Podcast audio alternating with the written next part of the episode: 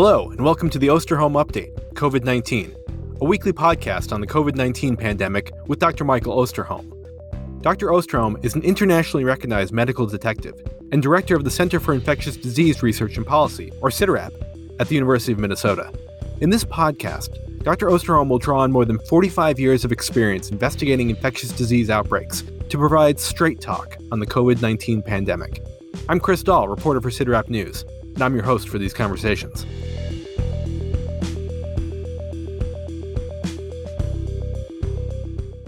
As has been the case throughout the early part of 2021, the end of February and the beginning of March were marked by signs of COVID 19 optimism and COVID 19 pessimism.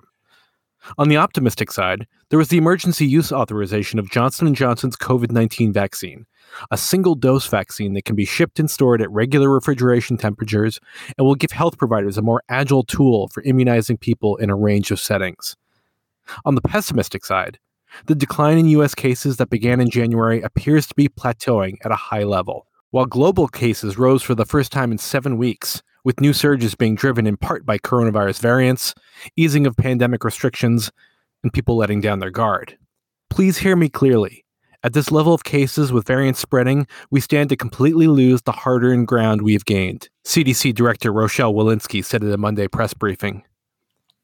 On this March 4th episode of the Osterholm Update, we'll be exploring this theme of optimism and pessimism as we discuss the authorization of the Johnson & Johnson vaccine and what it means for the U.S. immunization effort, the concerning trends in U.S. and global COVID 19 cases, and the rising threat of coronavirus variants.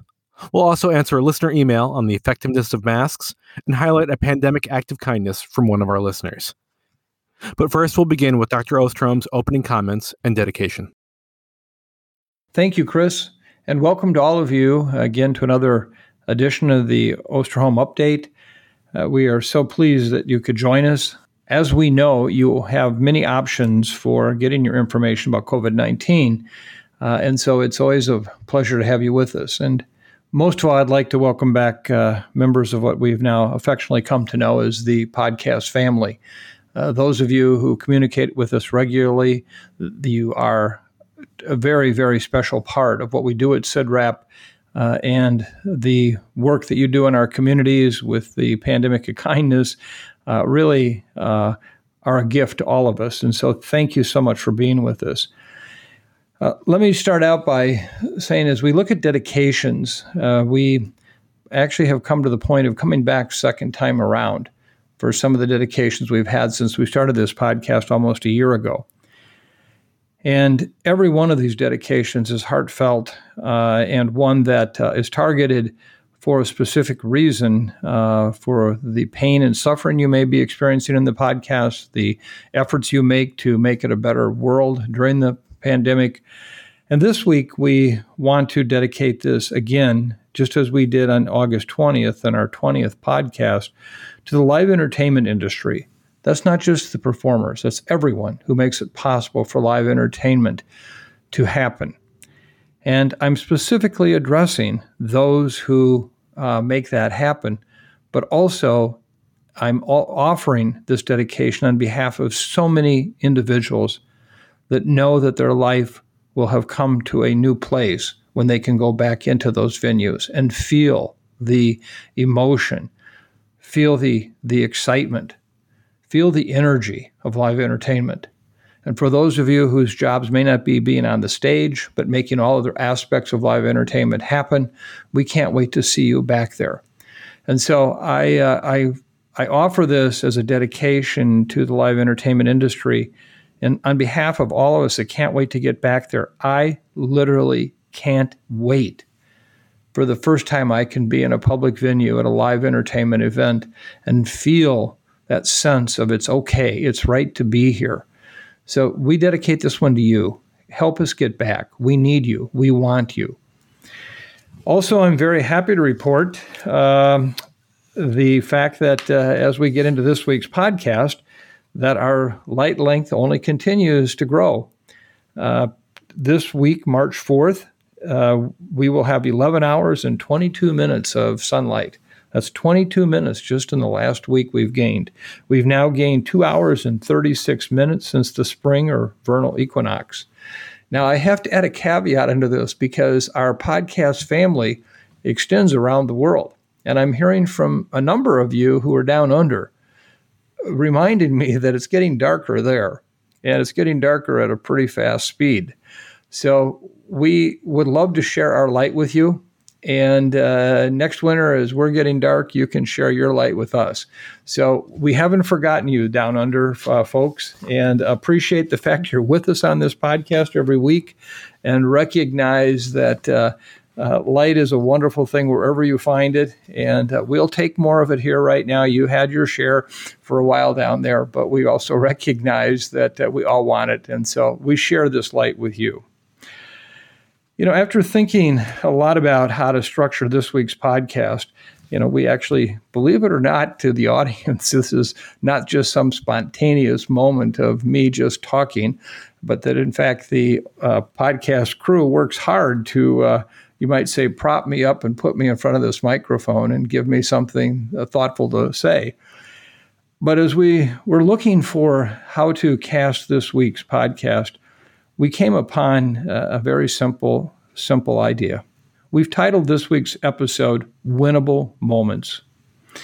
You'll see why at the end of the episode. But for now, let's just start with last week's title, which was Watchful Waiting. That's still our situation. We're still hoping the pandemic is ending, yet knowing that there will be a new surge of cases in the days ahead. There will be. A month ago, uh, we established the Category 5 hurricane metaphor, with the hurricane, of course, being the approaching impact of the variants of COVID 19, particularly the B117. It still fits. The hurricane is now 75 to 100 miles away, not 450 or 500 miles away. It's on course to deliver a direct hit to us right now. The question that I face every hour as I think about this will that hurricane downgrade before landfall? And right now, I think there is little evidence that it is going to downgrade significantly if it does at all. From the very start of the pandemic, the science world has been forced to deal with how much we simply do not yet know about this virus. I couldn't say it any more clearly than that. What we do not know about this virus. Last week, I talked about this a bit. At the same time that an article from Pulitzer Prize winning physician Siddhartha Mukherjee appeared in the New Yorker entitled, Why Does the Pandemic Seem to Be Hitting Some Countries Harder Than Others? He presented the same basic stories you have heard from me. There's just so much we are still learning. Today, calling balls and strikes in this pandemic, something I take very seriously in these podcasts, also means sometimes acknowledging I didn't get a good look at the pitch and I just don't know the answer. As you probably know, for the past six to seven weeks, I've been very focused on my belief that we need to go into an emergency mode because of what is the approaching disaster with the B117 variant. I've been recommending that the United States delay any second doses of the vaccines to those not yet vaccinated with their first dose and instead concentrate on getting the maximum number of people 65 years of age or older vaccinated a single time. As you've heard me say multiple times, age is the single greatest risk factor for serious illness, hospitalization, and death.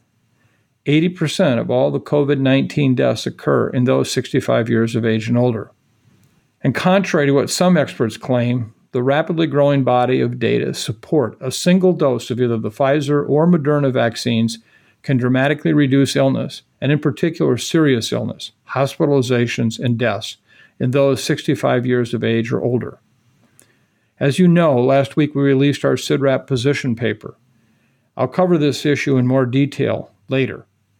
But for now, let me just say I believe we've lost our opportunity to save many lives in the weeks ahead. We will need to go back and examine what we did and didn't do. This week, I'm going to break the main body of the podcast into four chapters that are going to take you on a little bit of a journey. We'll start with chapter one, which I'm calling We're on Our Way. It's the good news of increasing numbers of vaccinations. You'll wish we could go further than the good news, but the world is not perfect.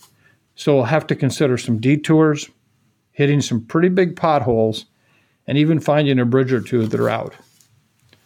Chapter 2 is the approaching hurricane.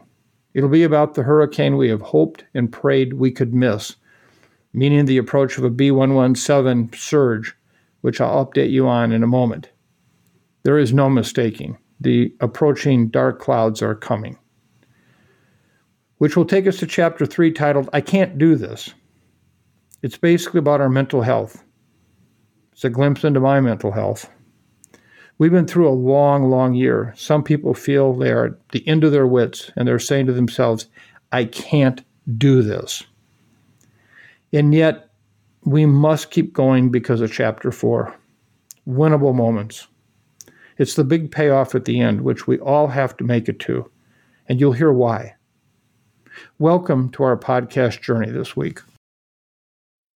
All right, so let's start with chapter one. We're on our way. We're seeing around 1.8 million vaccinations a day in the US right now. We have the newly authorized Johnson & Johnson vaccine rolling out this week, and President Biden announced that there will be enough vaccine supply for all Americans by the end of May. There is cause for optimism here, is there not, Mike? There is cause for optimism, but there are also caveats that we have to understand that stand between us and the final realization of that optimism. As you noted, case numbers continue to be high relative to any other time in the pandemic 50 to 60,000 new cases a day, 1,400 to 2,000 deaths, and we still see 45 to 50,000 people hospitalized. Now, remember, just six months ago, this would have been considered a house on fire moment in this country. Now, we're hoping that this is it. It's on its way down, it's out. Again, I have continued to hear from the media over and over again in the past two weeks. You know, are you sure you really want to say these things about what's happening? Look at how good the news is. New vaccines, uh, case numbers are coming down. What does this all mean? Well, this is where, when I say we're on our way, we have to look at the following. One, we will have, I believe, enough vaccine in this country for virtually every person for which the vaccine is approved, meaning those from teenage years and older, by the end of May, as the president has said. I give high, high marks to this administration for working so closely with the manufacturers of the three approved vaccines, and as you heard this week, also bringing in the Merck company to work with Johnson and Johnson to actually produce more of their vaccine. I think this is the very best of the kind of leadership we need right now from the federal government. But the problem is, between now and the time that we're going to get that vaccine in May, we got a really, really rough spot coming ahead. So let me just lay out the vaccine situation between now and that time period and what that means. As of today, we have about 26 million people in this country who have been fully vaccinated slightly between 7.5 and 8% of the population. If we look at the people who have received one dose, which, if you know from listening to me, I still think that's a very, very positive thing, that's 51 million people. Together, these two add up to about 22 to 23% of the population. If you add that together with the potential 35% of the population at best that may be, in fact, protected with antibody from previous infection, and that is on the high end of that number of that are out there. That's somewhere in the neighborhood, in the neighborhood of maybe 45% of our population that would be protected. That means we still have 55% or more of us that are vulnerable to this virus a year into the pandemic. Think of all the cases, all the deaths, all the suffering, all the pain that we've gone through in the past year and it's maybe gotten us to 45% of the population protected. And now we have the situation with this B117 variant coming, which is much more infectious, which means the herd immunity level is going to be substantially higher than likely the 65 to 75% estimate we made before. It could very well be in the 80s to 90s. And remember, even when we hit those numbers, that just means transmission slows down, it doesn't stop. So we're confronted with this right now, and we have the vaccines we have. Currently, we see approximately 1.7 to 1.8 million doses of vaccine arrive in a day. Uh, we've ironed out a lot of the challenges in distributing that vaccine, uh, but in fact, we still are far short of what we would want to have in people's arms with the impending B117 surge about to come. But let me just add uh, some detail to the vaccines we do have because there's been a lot of confusion I think about the Moderna and Pfizer vaccines and what it means and who's gotten them. First, let me just cover the issue with the J&J vaccine. I think people are very confused right now about is this a good vaccine or is it an average vaccine compared to Moderna and Pfizer? And it did in US clinical trials show about a 72% efficacy or prevention of, in, of clinical disease versus the Moderna and Pfizer vaccines, which were closer to 90%. And people can say right away, look it, you know, I don't want this vaccine. I will be the first to say there's differences there. Make no mistake about it. But what was clear is there was 85% efficacy against the severe forms of COVID 19 and 100% efficacy against hospitalization and death. I think the best path forward for us right now in understanding these vaccines is to understand what are their relative strengths. J&J is clearly easier to transport and store, and it's a single dose. The mRNA vaccines have apparent higher efficacy, but they also are much more complicated to use.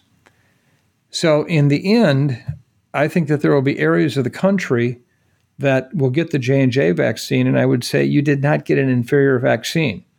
You got one that actually worked in getting to a rural area uh, in areas that are hard to otherwise get vaccines to and very hard to get second doses into people. So, to me, I think both of these vaccines should be used. I think we got to stop saying there's not some differences between them because, in fact, there are some. But when it comes to the most critical measure of efficacy against severe illness, hospitalization, and death, they are the same. And I'd sure want to have one of those in one of my loved ones and not have anything in them. And I think that's important. The other part that I just wanted to emphasize, and we'll talk more about this as we talk about the variants, is who's getting vaccinated. Uh, as of today, we believe that about 14% of the U.S. population has received at least one dose of the vaccine. I mentioned that before. And for people 65 years of age and older, the vaccination rate appears to be higher than 41%. That too is very, very good in terms of protecting that group. But the problem with it is, is that when you look at this group overall and who will get vaccine over the upcoming weeks, if we keep at the same pace we are, we estimate that a strategy that prioritizes 50% of the vaccine supply for 65 years of age and older will still leave 23 million unvaccinated individuals 65 years of age and older through this next surge. That remains a huge challenge. So we hope that we can increase the number of people in that older age group who are vaccinated. I acknowledge this does not address the critical equity issue for vaccine distribution uh, by race, by ethnicity, by some who have underlying health problems. But as a public health person, I'm sitting here saying, how can we save the most number of lives? And that's just straightforward, no doubt about that's the case. So, in the meantime, I hope what we can continue to do is target as many individuals as possible to get the vaccine.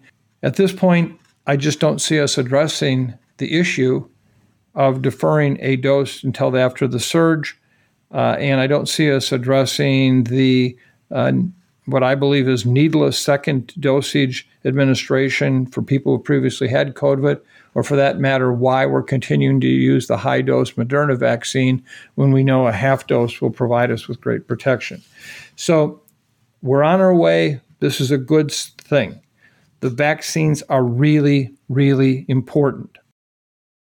Just a quick follow up on that last point, Mike. Has there been any movement on the delayed second dose strategy that you've been ad- advocating for?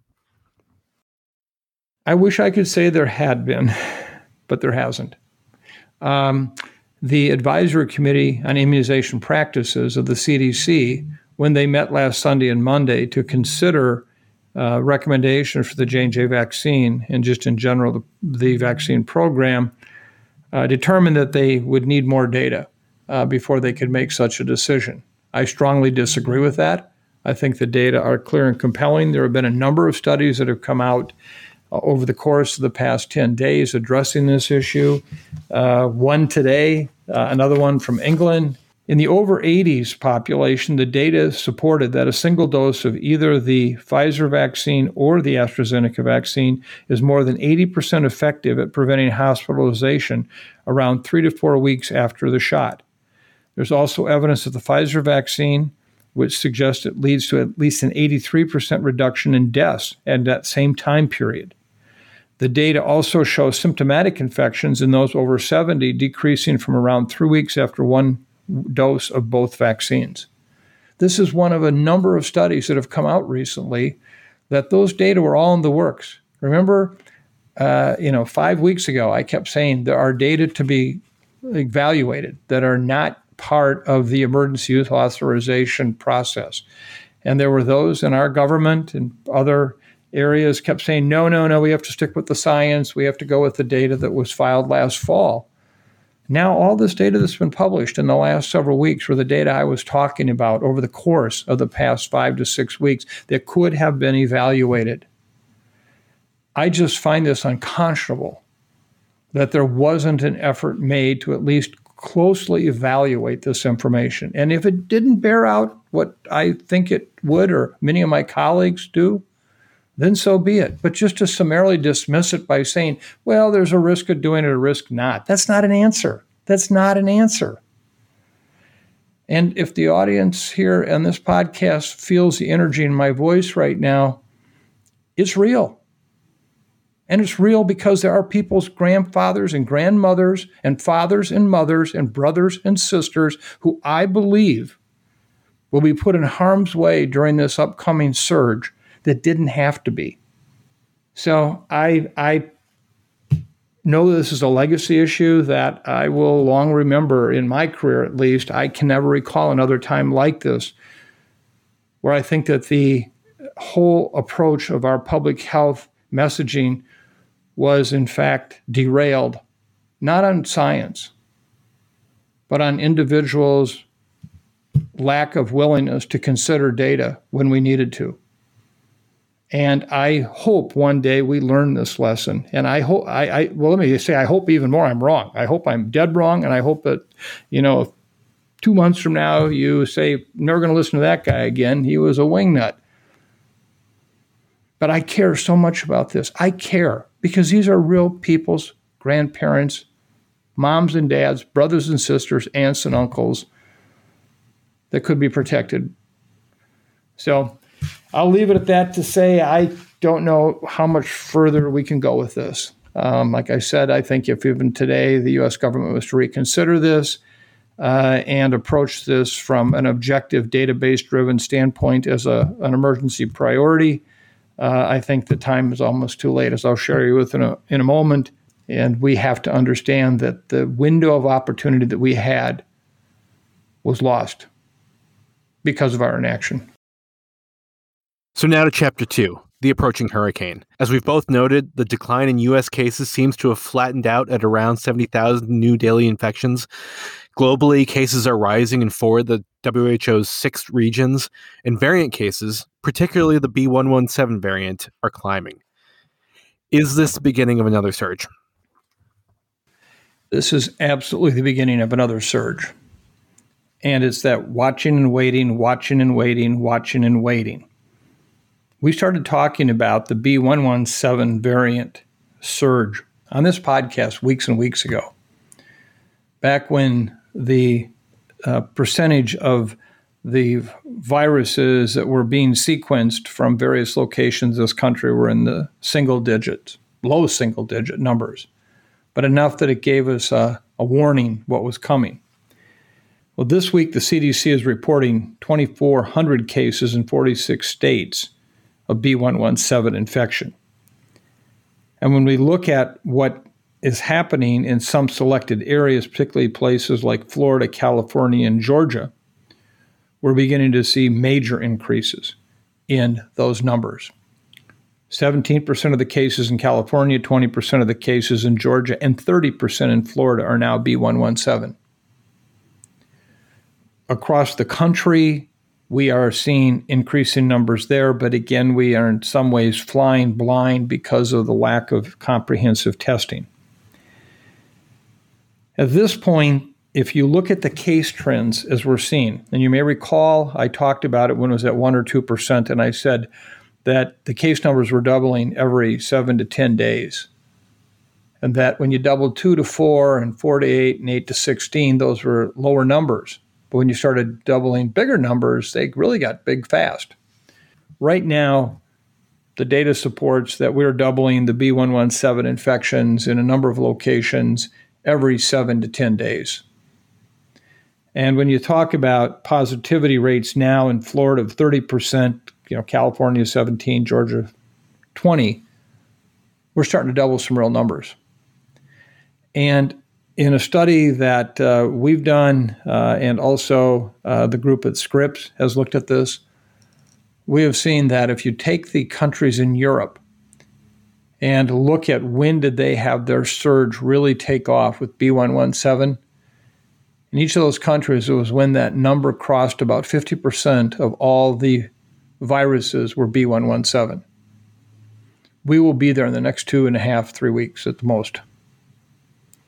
I fully expect we're going to see the same surges that we have seen in the European countries and continue. And let me just again remind people I know it sounds somewhat repetitive, but I think it's really important to understand what we're talking about here. First, there is a preprint that was uh, published over the weekend in this country from what I think is by far the single most important group looking at the genetic epidemiology of SARS CoV 2 and the B117. It includes a number of organizations, both private and public, academic, uh, that are closely following this nationwide. Uh, the, one of the two senior authors on this is Kristian Andersen at Scripps, uh, who I believe is one of the brightest minds in the business today in this very regard of, of what's happening. And let me just read the summary of this paper for you. This, this is the collective statement summarizing the work in this paper from what I think is, again, the best and brightest minds in the business in this country. They state the highly transmissible B117 variant of SARS CoV 2, first identified in the United Kingdom, has gained a foothold across the world. Using S gene target failure and SARS CoV 2 genomic sequencing, we investigated the prevalence and dynamics of this variant in the United States, tracking it back to its early emergence. We found that while the fraction of B117 varied by state, the variant increased at a logistic rate with roughly weekly doubling rate and an increased transmission of 40 to 50 percent. We revealed several independent introductions of B117 into the U.S. as early as late November 2020, with community transmission spreading it to most states within months. We show that the U.S. is on a similar trajectory as other countries where B117 became dominant, requiring immediate and decisive action to minimize COVID 19 morbidity and mortality. That's what they said.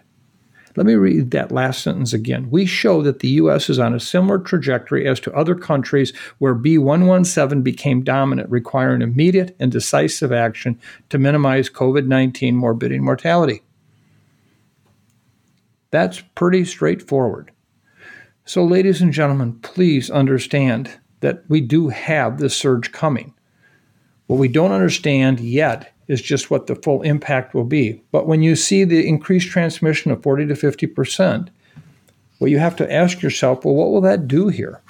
Well, let me just quickly and briefly share with you what it's done around the world. Remember, the United Kingdom has been in a lockdown for two months, two months, not two weeks, two months, a real lockdown. The seven day average of new cases when they hit their peak in January, January 9th, of 59,660.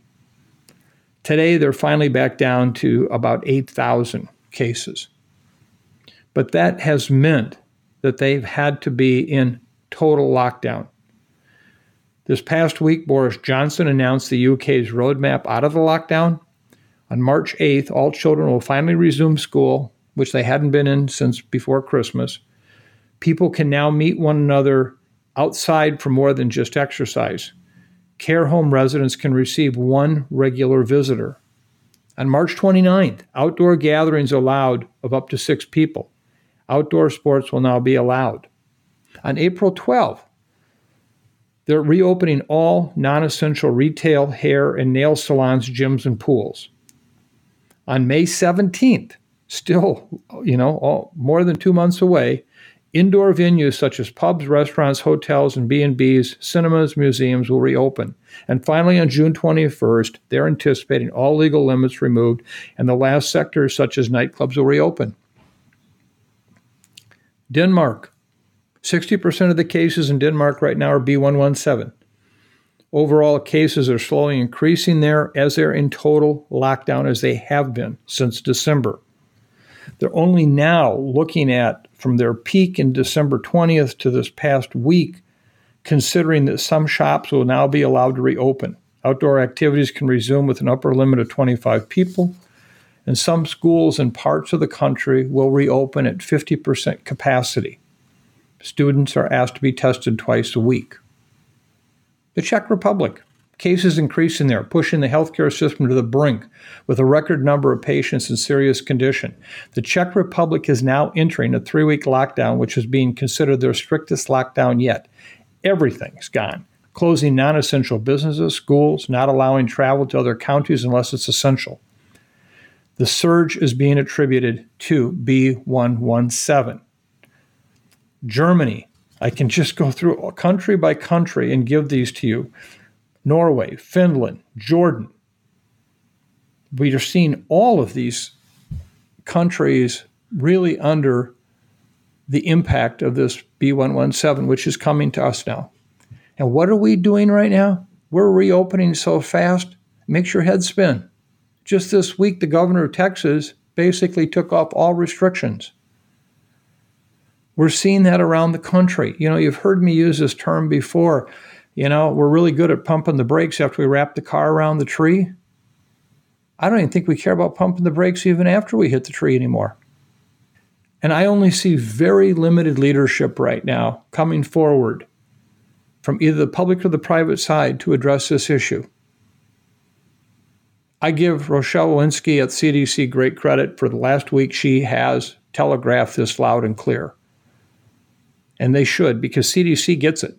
They did their own modeling done in January, well done, is showing exactly what's happening here in March right now. So I only want to share this because at some point we're going to have to pivot and pivot fast. And I don't know what it's going to take. Do we have to finally have our ICUs overflowing with patients? Are we going to have to somehow hit the old numbers again before we basically say, okay, maybe we're going to have to turn the tide here? How many governors have promised to have schools fully open again in the next two to four weeks? How are they going to unring their bell? Let me just say a couple more words about the other variants. Uh, we've talked a bit about the B1351, the variant that originated in South Africa, and the variant P1, the one that originated in Brazil. Let me just make one editorial comment. I get it about how we shouldn't be using names of countries to describe these. We all knew what we felt when we heard our former president call the virus from Wuhan by a geographic name from China. It didn't feel good. Well, here we are calling them this, okay? Because it's so confusing. People can't remember what all these different numbers are. So I just want to acknowledge I'm uncomfortable. I don't like using geographic names because, in fact, it may not even be where the virus first arose. And tomorrow it could be the Minneapolis virus. You know, it, it's it's not necessarily a good thing. But we got to get a better way to name these. And I know people are working on that right now. But so if I slip and call it, you know, the variant from South Africa, the variant from Brazil, please know that I am sensitive to this. I'm sorry for all those who feel offended by that. But if you look at the B1351 and P1, uh, these are the two variants that have been demonstrated to have the mutation changes that can actually, uh, in a sense, minimize the protection from either vaccine or from natural infection. And to date, these viruses have not circulated widely around the world outside of their areas in South Africa and in, in Brazil. But when I say that, I want to be really careful because, again, it's all about surveillance and how much we know. But in the United States, if one looks, I, I talked earlier about the fact that we had over 2,400 uh, virus uh, t- uh, sequences for B117. To date, we have seen 53 cases of B1351 in the United States and 16 states. For P1, we've only seen 10 countries where this virus has spread to, but more specifically, we've only seen 10 cases in five states in this country. So, one of the questions is going to be are these viruses sufficiently fit to tr- compete with the other uh, SARS CoV 2 viruses to kind of lay claim as to who's going to infect the people? And I have to say, it wouldn't bother me a bit if these didn't make it because this is, I think, the still biggest concern that we have. We're going to need to follow these carefully. Uh, I just want to make one comment about the B1526. Here we go, domestically, New York variant, or the B1429 or 1427, the California variant. I think these are both variants of interest, not of concern. I don't think we have enough data yet to say that they really have unique characteristics that could make them a much more serious public health threat. But I also want to be clear we don't have the data, they're not either. The B1526 in New York does have the E484K uh, mutation that we're concerned about as it interferes with both vaccine and natural infection protection. So, uh, at this point, stay tuned. We may have more information for you soon about this. The final thing I just want to say about the issue of variants is we have approached our vaccine delivery to the low and middle income countries through COVAX largely, the WHO supported activity, as almost humanitarian aid. And oh my God, we surely have to consider that. It's true, it should be humanitarian aid. But I want to also point out that it is the most strategic thing we can do right now because if we vaccinate much of the high and middle income country populations and not a large part of the world, there will be lots of infections, lots of variants developing with those infections. Those could be the very variants that spin off and hit us in our high income country and cause compromise with our vaccines. So, um, I have an article coming out in Foreign Affairs here shortly where I try to lay out along with my uh, uh, uh, co author, Mark Olshaker, the very reasons why we have to see this as an international priority to vaccinate the world. Variants have fundamentally changed the game.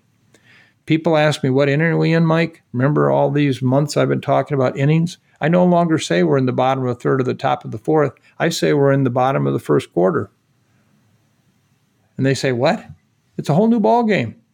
We're not playing baseball anymore, I think. It's football. This takes us to chapter three I Can't Do This. We're seeing reasons to be hopeful about the pandemic as more people get vaccinated, but we're also being asked to adhere to COVID 19 restrictions for another few months, and many people are ready to be done. So, Mike, what's your message for those who feel like they just can't do this anymore? We can. We can do this. We can do this. You know, of, of any of the skill sets I bring to this job, and some would argue there are not many. One, I think that I learned not by intentionally pursuing an educational path, well, but rather a moment in life. For some reason, as a, a younger boy, I've always had a fascination with water and swimming. I've loved to get somewhere in a big body of water and look at a point potentially miles away, swim to it and back. And there's nothing that I have found more exhilarating than being in the middle of a northern lake in Minnesota with the loons nearby and, you know, half a mile from either shore and just just sitting there for a minute in that water and looking.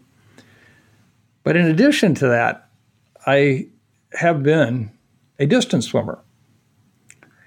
Most notably an English Channel swimmer where to do the English Channel, you know, a, a 38 mile swim in 54, 55 degree water, you got to train a lot. And when you do that, 14, 15 hour swims, that can be a challenge. Some days I often wondered why I did it, particularly when my shoulders were about ready to drop off. But what I really remember on those swims were when I had a 12 hour swim, it was a rough day. I felt rough in the water in that first hour. And I get to the second hour and I'm in pain, agony. My shoulders are killing me, my back hurts, and I want to just quit. I'm done. I got 10 hours to go. And I'll never forget those moments where you just get it in your head wait a minute. Don't worry about doing 12 hours, do 10 more minutes, and then do 15 minutes. And then the endorphins kick in even more. And pretty soon you feel like you're swimming the speed of lightning. And you get tired again. You get you hurt a lot again. And you go through that process. But there is nothing like the feeling of getting out of that water after a 12 hour swim and knowing you did it. You did it. And in some ways, I think that's the life lessons that prepared me for this pandemic. I'm in this for the long haul. Even in the most painful moments, even in those situations where I'm freezing, I can't stand this 54 degree water. But just keep going because there is land ahead. And I just want to tell everyone right now I am feeling the mental health challenges that you all are feeling. All of us are. It's horrible. It's painful. It's lonely. It's defeating. Some days it's scary, particularly if you don't know where your next meal is going to come from. Or you have thoughts of can you continue doing this every day? And you may even consider harming yourself just because you can't do it anymore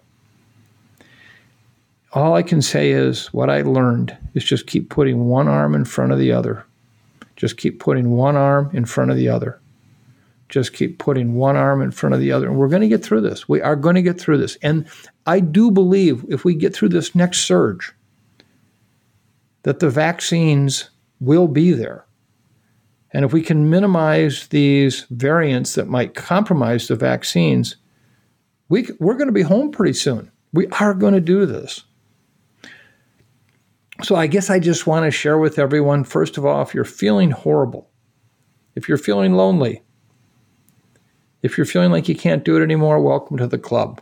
We should all go out and to our front porches and sing a, an anthem of the loneliness and smile at the same time. But it's true.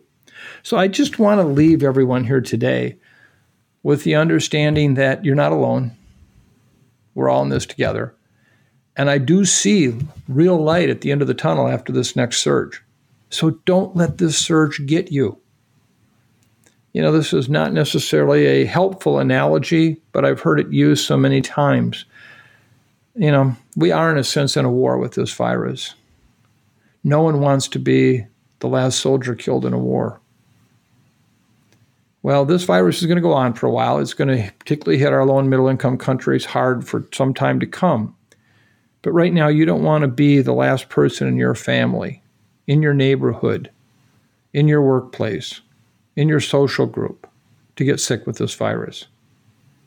So hold out, hold out through this surge. Don't give in to all the things we're doing to open up right now. Don't give in to the fact it's okay because some administrative authority said the risk isn't there anymore. It's not true. But know that you don't have to do this forever and ever and ever. That to me is the message. So I hope that this makes sense that that that we can get through this and you just got to hold on. Hold on right now and just keep putting one arm in front of the other, in front of the other.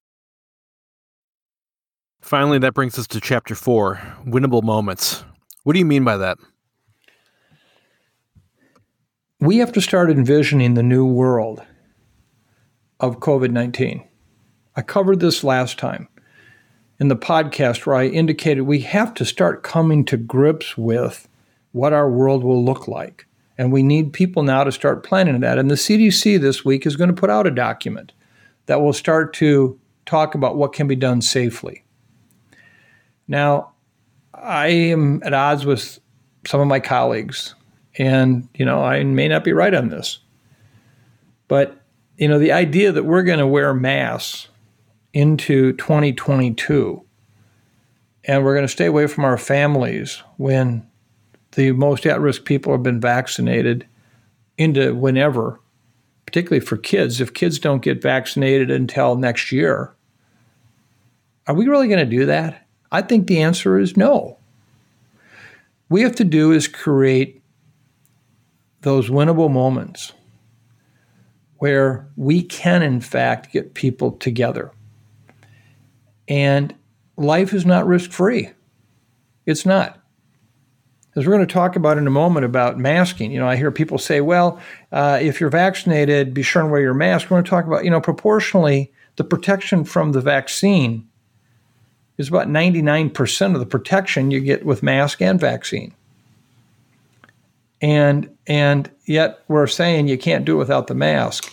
So I think we need much more realistic views of where we're going to go with this. We have to be real. And I don't think sometimes we are really very real.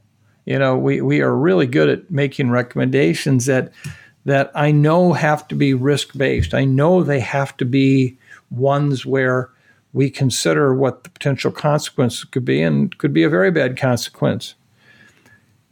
And it could be a very bad consequence if you get this disease. But to think that grandparents are going to stay away from their grandkids for another year until we may get vaccines for younger kids, I don't think it's going to happen. So if I got the vaccine in the grandparents, you know, fully vaccinated, others like that, what are the scenarios and how can we actually get together? And I think we have to start planning that now. So we give people permission. And the winnable moment is going to be when grandparents hug their grandkids for the first time in a year. It's where moms and dads are able to get together with extended families. And I'm not talking about taking shortcuts. I'm the one who's been telling you all along don't put yourself in harm's way. But we need more direction that way with vaccines. I've heard more people say to me, Why in the hell did I get this vaccine if it means I have to do everything the same way I've been doing it before? And you know what? That's a perfectly legitimate question. So at this point, I want to find winnable moments. I want to find the examples when people get together. I want to be there, like I said last week, when two couples who haven't seen each other together in a year, all of them vaccinated, getting together for dinner that first night and enjoying life like they hadn't in a year. I want to be there when families finally are able to get together. And that to me is the winnable moment. So we need to find those. We need to define them and we need to say under what conditions can they occur. And please do not give people advice saying, well, you may need to wear your mask through 2022 and you will not be able to get together with your kids in any way, shape, or form, younger kids or grandchildren, until they've all been vaccinated. I don't know. I don't think that's the answer. There's somewhere in between. We don't shut down life when flu vaccine doesn't prevent older people from getting the flu and potentially dying. We don't shut down life as such when we see an, uh, an influenza uh, outbreak in our community. We surely may take some general steps. But we need to start making COVID 19 something that we can live with as much as we have to get sick with it and die with it. And so I'm, I'm, I'm working right now. I wanted to find the winnable moments. I wanted to find those things that are going to make us again believe that tomorrow is going to be a different day. So now to our listener emails. We received an email recently following an episode where we discussed double masking about your position on masks during the pandemic. Danny wrote, Let me start by saying I'm a big fan of yours. I appreciate you being a voice of calm reason and science during this pandemic. I wear a mask anytime I'm indoors or near anyone, but I've heard from a friend who is a respiratory therapist that he, as well as many people in the field of aerosol science, don't believe cloth face coverings are effective in reducing the spread of airborne diseases. His claim is that N95 respirators are effective, but anything short of that is worthless. Your tone concerning cloth face coverings has done a complete 180 between the summer and now. What evidence changed your mind? So, and I'll ask you, Mike, do you think your view of masks has changed that much? First of all, I want to thank Danny for that very thoughtful question. That was a very, very fair question. My answer to you, Chris, is no, I haven't changed my view at all. The problem is, is that I have been nuanced on this issue of face cloth coverings and masks dating way back to the very first podcast. In fact, I did a special podcast on that last April about this issue where at that time face cloth coverings were the protection or you were against face cloth coverings completely, uh, and it was a political statement. You had a former CDC director sitting at a testimony table in, the, in Congress holding his surgical mask saying this is more effective than a vaccine. Wrong. So, what I have said all along is that anything that can help should be used, but it has to be understood in the context with which how it can help. Seatbelts, for example, with automobile accidents today, are just one part of the safety network of that car. It's the collapsible bodies, it's airbags, it's all the different things that come together to make a difference. A cloth face covering is just that. And I actually covered this in a podcast several weeks ago where I looked at the numbers about how they actually perform relative to respirators etc. And let me just repeat this because, again, this is the nuance. I'd rather have you wearing a face cloth covering and nothing in public, but understand the limitations of it. This is a study that was done actually by a group at NIOSH, and the additional data was calculated by our own experts here at CIDRAP. But it looked at the outward leakage of a 0.6 to 1 microgram particle, that aerosol we talk about. And it also looked at the inward leakage and it evaluated N95s, procedure masks or surgical masks, three layer cloth face coverings, and a one layer neck gaiter. And if you looked at the inward leakage of that, you saw that the N95 respirator basically had less than 1% leakage. The surgical mask had 40%. The three layer cloth face covering had 77%, and the gaiter had 59% leakage. If you looked at the leakage out, remember trying to keep yourself who might be infected from transmitting to others, the outward leakage was 1% for an N95 respirator, 52% for a surgical mask, 61% for a three layer cloth face covering, and 61% for a gaiter. Now, those are not great numbers if you're looking at time and, expo- and exposure to a certain level of the virus in the air. Uh, I was critical, as you know, several weeks ago when I talked about the CDC study that had come out on double masking because they hadn't even considered time as a dosage issue. And it is all about that. If you have X amount of virus in the air, if you have something that can reduce that in half, then you can spend virtually twice as much time in there to get the same dose if you had nothing. But if you spend more time, three or four more times in there than you would otherwise, you actually get more of an exposure. So I want to be really clear here. If you're going to be in public and you don't all have access to an N95 respirator, then wear one of these other face cloth coverings. But please understand, they don't offer anywhere close to the same protection. And that's the nuance I talk about. So, do I tell people not to wear a face cloth covering? No, I do. Wear the best you can. I, as you know, have challenged some people over the double face cloth covering or double masking. Why?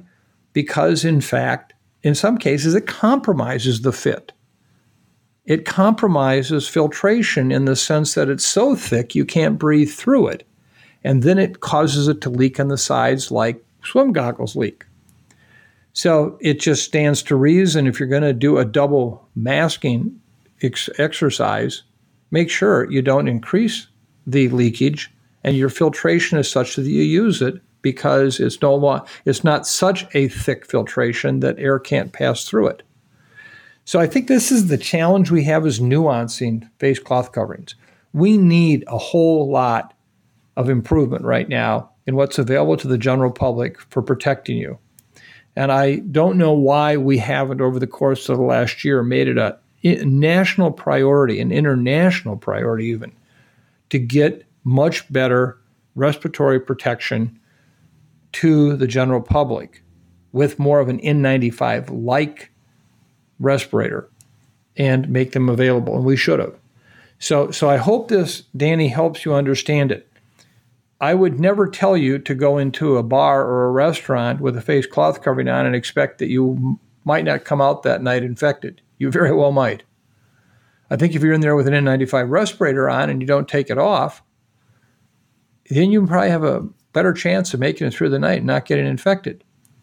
So it's all relative. And so I hope that this helps uh, people understand from the standpoint of respirator protection or face cloth covering protection the big differences. And uh, I will still continue to say use a face cloth covering, that's all you have. But understand the limitations to the, what that offers you for, for protection. You coined the term pandemic of kindness early on in this podcast. And from the number of submissions we get each week, it's clear that our listeners, our podcast family, continue to heed your call to be kind. This week we have an act of kindness from a teacher in Massachusetts. Can you share it with the audience, Mike? Thank you, Chris. I can't put into words what these acts of kindness mean to all of us and how they just continue to grow in importance in all of our lives. So thank you to all of you out there. Keep it up. We are truly taking on the world. As you indicated, this one is from an English teacher in Massachusetts. The teacher's name is Krista. And she writes I'm a high school English teacher in a small town in Massachusetts. At the beginning of the school year, I'd ask students to write about their experience during the COVID 19 pandemic. One student response really blew me away. And when I heard about your Pandemic of Kindness initiative, I knew I had to submit this on her behalf. The student is an 11th grader who attends a local high school. Here is an excerpt from her response. I've been playing violin since I was in third grade and knew immediately that I wanted to play a series of pieces and songs for the residents of my local nursing home to lift their spirits. I set up an outdoor concert on the patio of the nursing home courtyard where the staff opened the windows and gathered the residents, socially distanced, to watch and listen from inside. Although I could not be physically with them, it filled me with happiness to see the smiles on their faces as I played various classical pieces. It was truly fulfilling and an honor to be able to spread the gift of music to those who could use some company and joy during this remote time. Krista wrote that the student's gesture was truly outstanding and beautiful, and as a reminder during this time of the beauty and goodness that is still in the world. I hope you consider this for your Pandemic of Kindness website. Best and thank you for the work you do. Krista. Krista, thank you. Please thank your student. And on behalf of all of us, this is the very best. This is what this pandemic has also brought out in us the pandemic of kindness. And this surely was that. Thank you. Your closing thoughts today, Mike? Well, this was a tough podcast. They seem to have gotten tougher over some recent weeks as we see what's coming. But it is about a winnable moment. It is about we're going to get through this and we can. And the vaccines give us that hope that we must and can have. And we also confront the issue of how do we get through this pandemic? And, you know, we talk about kindness, we talk about being gentle. And one of the other areas that uh, I've shared with this group before is the concept of class, something I think it's worth all of us considering. And in the last several weeks, I've kind of gone back to the oldies but goodies uh, to remind us of some of the messages we've shared in the past. And I'm going to share one this week about class. It was uh, last used in the August 6th uh, podcast entitled No Time to Rest. And as many of you who've been following this podcast know, I had the incredible fortune as a young boy uh, to be adopted, in a sense, by a woman who was the editor of the local newspaper in our town, a Renaissance woman in every way. She had a daughter, and I became her adopted son. And to this very day, her spiritual DNA is in every cell in my body. And after spending many, many hundreds of countless hours in conversations on her couch, and uh, her writing me many, many different letters and and uh, sending them to me, even though we just live blocks apart. Um, I have come to understand her wisdom in a way that at the time I don't think I ever could have. And so I share with you a commencement address I gave at Des Moines University on May 23rd of 2015 to the Allied Health and Medical School commencement. And it's all about class. And the title of the commencement address was Lessons from Nana. This situation I described to you is all about class and what Nana taught me about what it means to live life with class. So here it is. Finally, let me say a few words about class. It's the ability to never forget who you are or what is most important in life. In particular, being a physician or a physician assistant means you are pretty important. The life and death status of our loved ones may be in your hands. But never forget that class is the status you earn when your achievement allows you to go to the head of the line, and you don't think twice about standing in the back of the line because others were there first. Nana taught me that class comes in many different packages and under many different circumstances. When I asked her once to better describe class to me, she replied, You'll know it when you see it. She was right.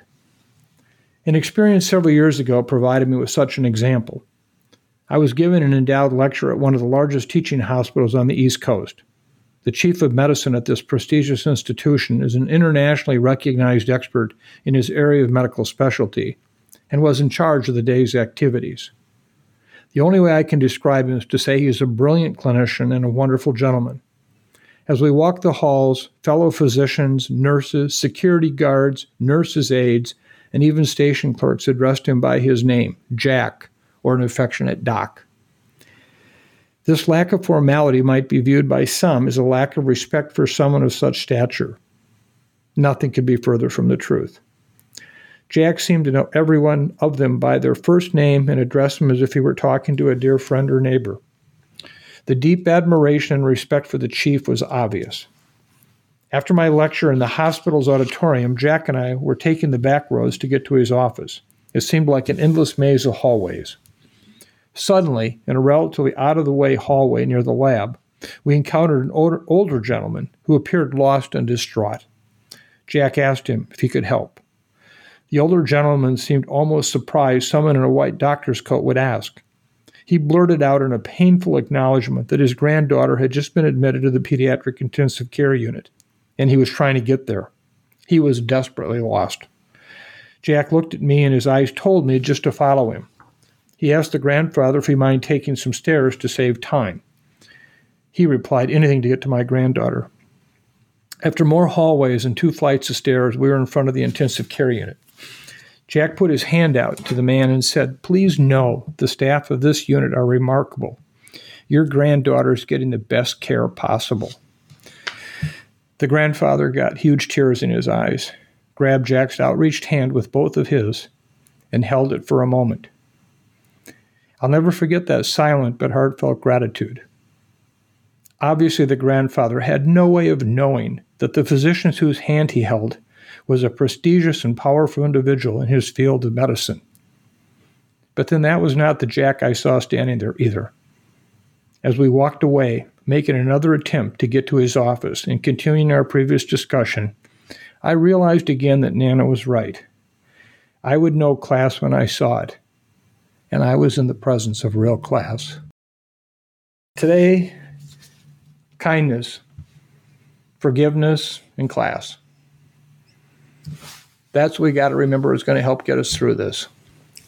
That'll help us with our loneliness. That'll help us with our con- beliefs that this will never end. But it will. It will. So I just want to thank you again for spending your time with us. Um, the CIDRAP family can never adequately express our appreciation to all of you for being part of this and for sharing all you do with us. Thank you. We appreciate your class. So be safe, be well. Know that the next few weeks are going to get tougher and tougher in terms of what's happening, but what we are also doing to make sure we're safe is the message we're going to focus on. And please don't be fooled by the fact that the numbers that we see right now for cases, deaths, and hospitalizations, while they're good news, they don't give you permission to lose your battle now. You have come far too far to lose your battle now. Stay with it. And thank you. Be safe. Be kind. Thank you.